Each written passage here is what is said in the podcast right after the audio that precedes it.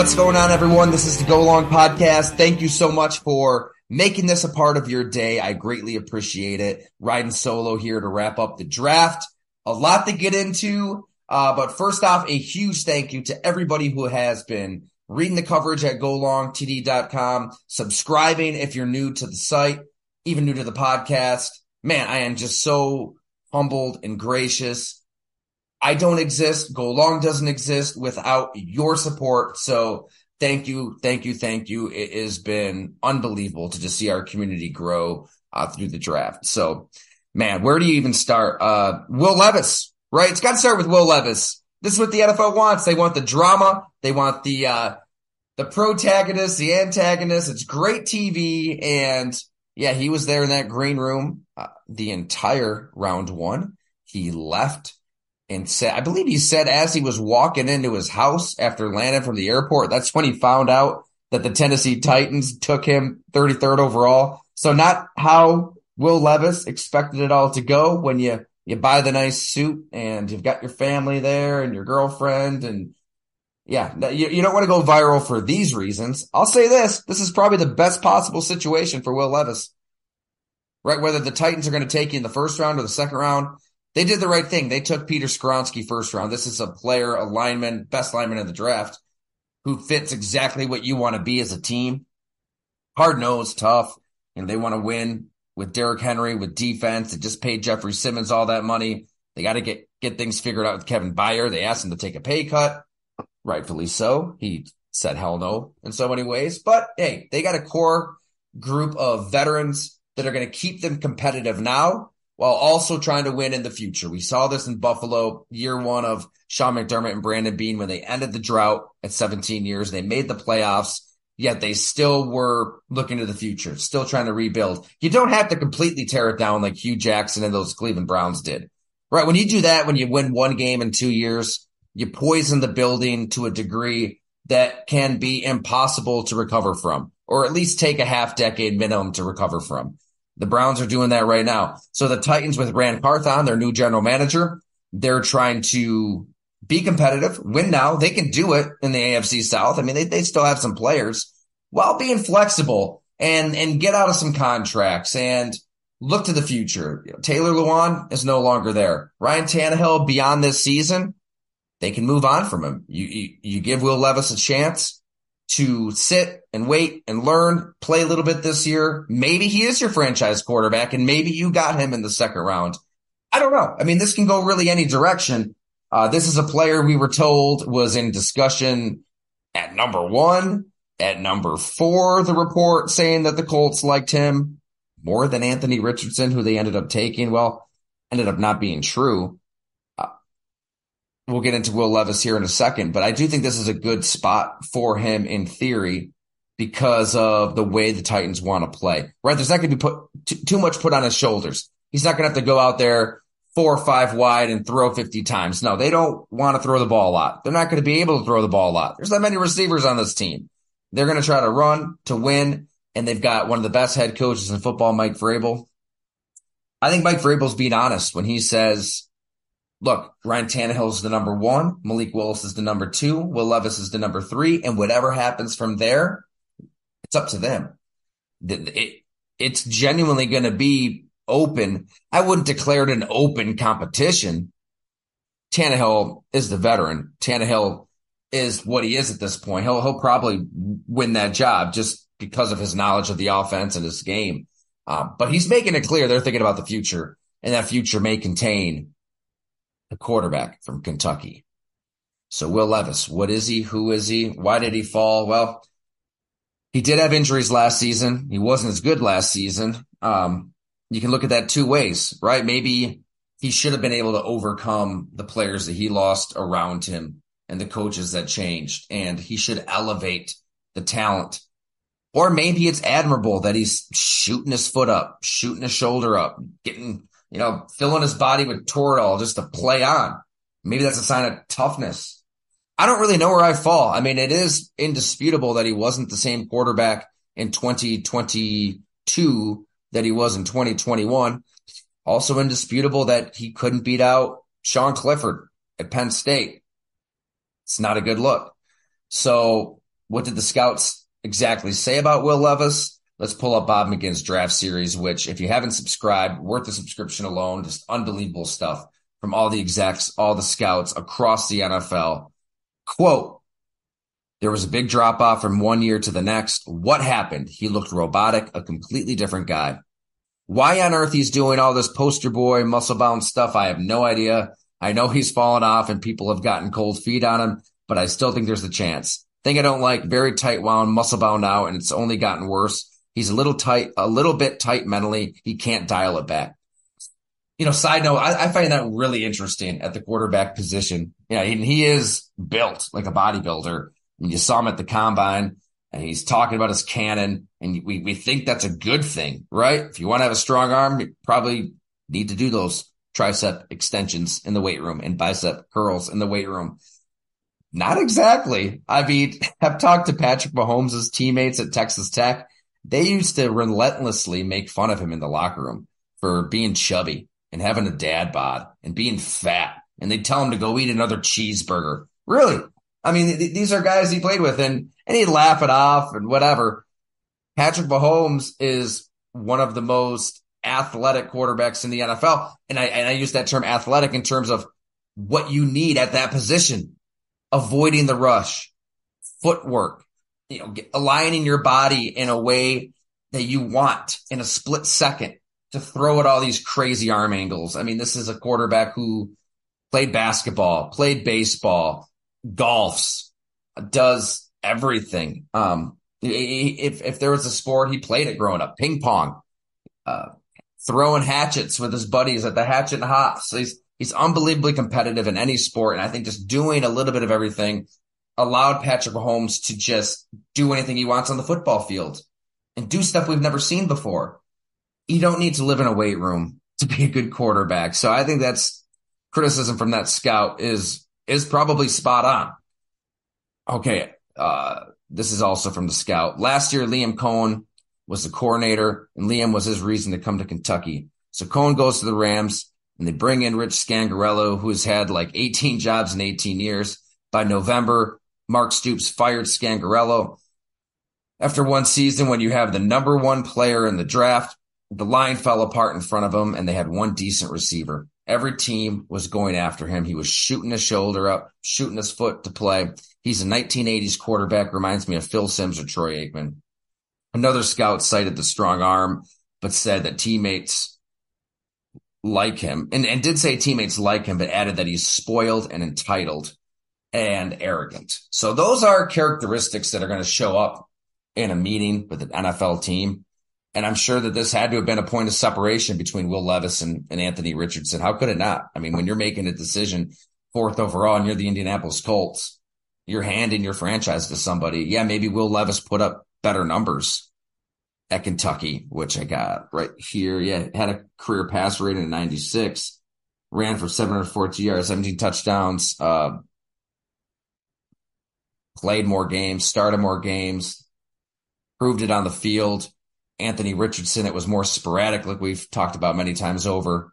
But you you make that decision, you're going to have to factor in personality, and the Colts aren't going to come out and bash Will Levis. But I, I would have to think that they saw something in Richardson that they didn't see in Levis in terms of how is this quarterback going to lead a team, rally guys. That's going to hang over Will Levis until he proves it wrong. So we'll see. He's going to have a chance in Tennessee always kind of like what Tennessee's doing under Mike Vrabel. I'm not going to count that team out yet and say they're dead.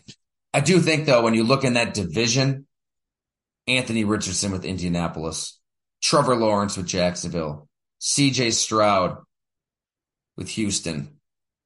Tennessee's going to have to figure out a, a plan at quarterback. Um, they kind of hedged their bets with Marcus Mariota by bringing in Tannehill cheap. It worked out it really worked out. I mean, he had the best passer in the NFL for what, like a year and a half stretch. Took him to the AFC championship game, made the playoffs. Um, but now Arthur Smith is not the OC. He's in Atlanta. You've lost AJ Brown. The talent around him isn't what it was. And, and now you have a guy in Will Levis who may be the replacement. We'll see if he takes advantage of the opportunity. All right, elsewhere, something that we can speak with a little more, uh, decisiveness on, I guess, it would be the Pittsburgh Steelers. I think the Steelers had themselves a really good draft. Uh, you get you get a tackle for Kenny Pickett in the first round. I mean, obviously, such a position of need. Broderick Jones out of Georgia, 14th overall, and then Joey Porter. You have the you know the lineage. Obviously, his dad, one of your best pass rushers in recent memory. Uh, Keanu Benton at nose tackle, Darnell Washington tight end. A lot of value picks all over the place. You know, even getting Nick Herbig at what, 73 overall? Okay, he has short arms, not ideal. Maybe that is a fatal flaw. I'm not sure. All I know is he he was a dominant defensive player at times at Wisconsin, and that's what we see out of Pittsburgh all the time. They just take these highly productive guys out of college, find a way to get them in their system, coach them up the way they want, and they perform. So, I mean, and also Benton boy, if, if you want to learn from somebody on the defensive line, you can, you can pick a lot worse people than Cameron Heyward. And oh, by the way, you're welcoming back the best player in football, TJ Watt, who can just absolutely take over a game at any moment at a position. You very rarely ever see players just win you games single handedly. Off the edge, TJ Watt is liable to. I, I love Joe Burrow's breakdown when he was talking about TJ Watt and said he, he changes your drop back. Like he, you have to think about how you're taking that three step drop and releasing the ball because he times it up. How many players on the defensive line outside of his brother JJ, I guess, in his prime can just time up a quick throw? I mean, th- th- this is the antidote that you need on the defensive line for all of these quarterbacks who've gotten so good at the quick release, like Tom Brady, Joe Burrow, you know, taking that quick drop, getting the ball out to, to, to mitigate the pass rush. That's, that's why you, these guys are so successful and they don't get sacked like they could because they're just getting rid of the ball that quickly, making that decision that quickly. Well, if you know, if you know where that ball is going and you're TJ Watt and you time it up, you could bat that ball down. You could pick it off. You're, you, are you are still going to wreck a game. So yeah, they have to keep him healthy. They need TJ Watt in full. And then Kenny Pickett, it always comes down to the quarterback. Maybe they did wait a year too long moving on from Ben Roethlisberger and maybe they chose the wrong draft to find their heir apparent. He sure as hell looked a lot better than people expected. And it was easy to kind of sleep on the Steelers because they lost early and Trubisky didn't pan out. But when Pickett got acclimated and got comfortable, you saw the four game winning drives, I believe three fourth quarter comebacks. That is sticky. That is something I think that can last. That's not just an anomaly when a player is making big plays late in games like Kenny Pickett was. Uh, he, he, was starting to get the most out of George Pickens. You're, you're going to need a big step out of him. Hey, you add a highly motivated Allen Robinson. Uh, did not work out for him at all with the Los Angeles Rams. He's going to have a lot to prove. He passes physical. That trade went through. And Diontae Johnson, man, fans are, are riding this guy often for good reason for the drops. Uh, and you did pay him a lot of money, but there's still a lot of talent there. I think the, the, the Steelers are positioned to have a chance, a real chance in the AFC, despite not having a Mahomes, a Josh Allen, a Burrow, a Lamar Jackson, because Pickett's only going to be better. But number one, Mike Tomlin knows how to play these quarterbacks. He's done it his whole career and he knows how to coach up corners so well to in, an NFL where you, you, you can't grab and clutch, can barely do anything out on an island. He has managed the new NFL as well as anybody in terms of the nitty gritty coaching of fundamentals. In big picture, nobody has a better sense of a locker room than Mike Tomlin. So I, I think that he is going to have this team in position to compete in big time moments against big time quarterbacks. And if that offense can get up to speed, a big if, they've got a shot to make the playoffs and, and, and be competitive in that division.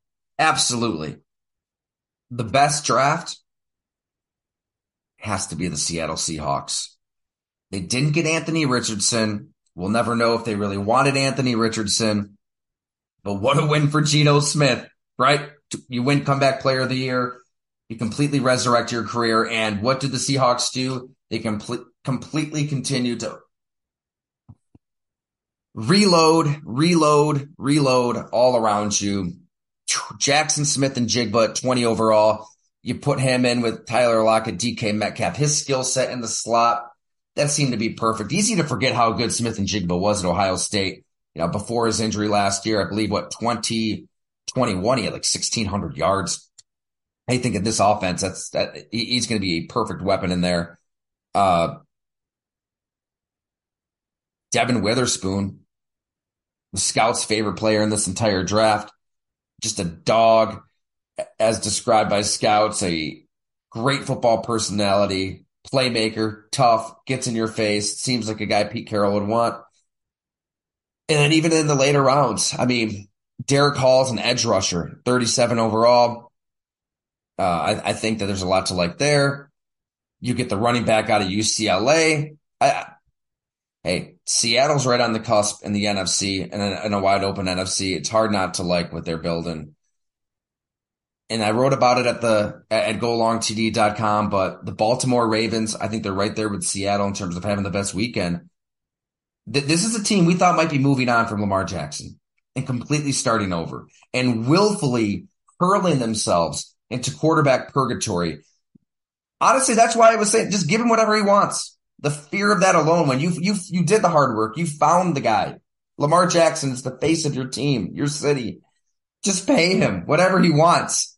If he's eating up a fifth year cap, so be it. If he gets hurt, so be it. Give me five years of that versus five years of an unknown. Well, this is why compromises are a beautiful thing.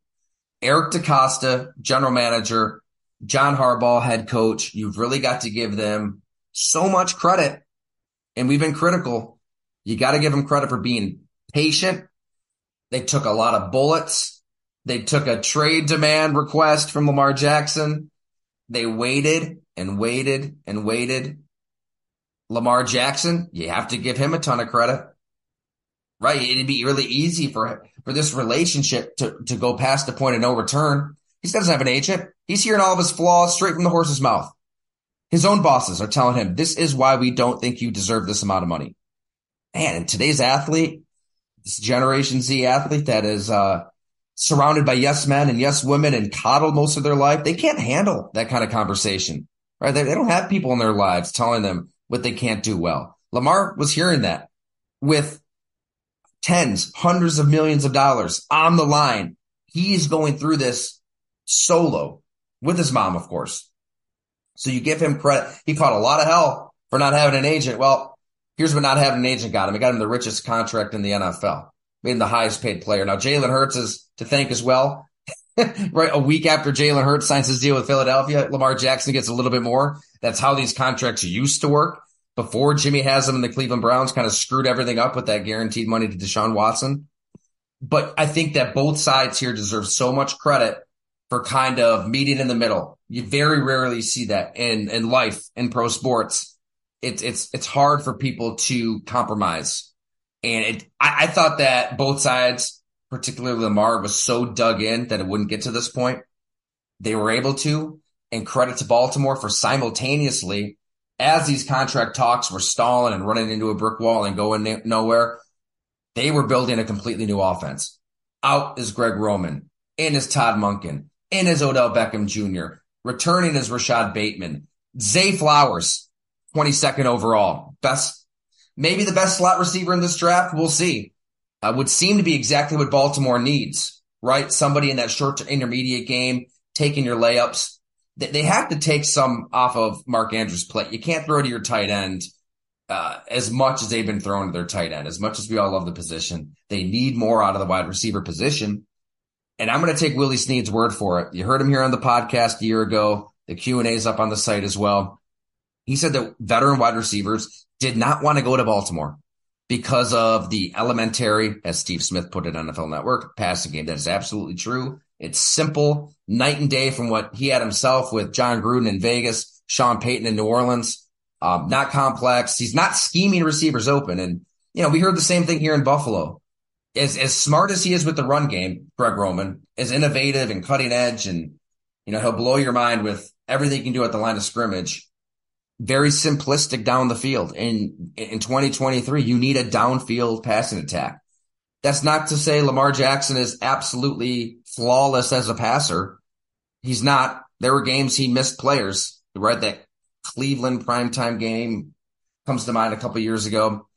Um, I should say, was it the second one? Because the one, the one he was incredible as a runner. Uh, but yeah, there's been moments where it just hasn't always been there as a passer. But I think I've always thought he was a better, more accurate and a better passer than he ever got credit for with a, a better scheme, with better position players. They have a legitimate chance now to stay squarely in that Super Bowl conversation. I can't wait to see the AFC North.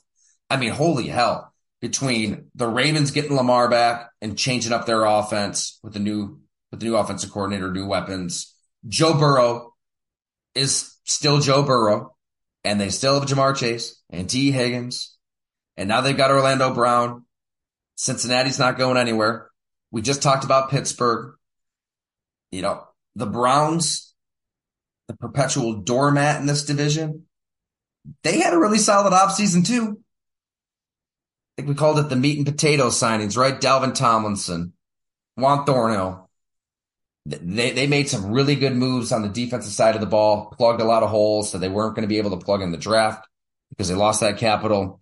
Uh, the AFC North is going to be a lot of fun. I, you know, we all got hyped up about the AFC West last year because of uh, the Russell Wilson trade and all the new pass rushers, right? Vegas, Chandler Jones, I feel like this is a little more real in the AFC North because we've seen it. Like we've seen these teams beat the hell out of each other. It's going to be a lot of fun.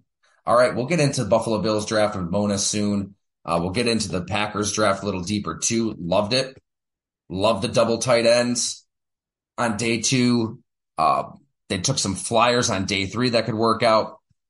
Brian Gutekunst again gambling on right height, weight, short shuttles, 40s, just physical attributes and, and the trust that his coaching staff can get these guys ready for the NFL. I, I love the gambles. We'll see how those work out, but, um, man, a fun draft. And I cannot thank everybody out there enough for hanging out with us. We will catch you very soon.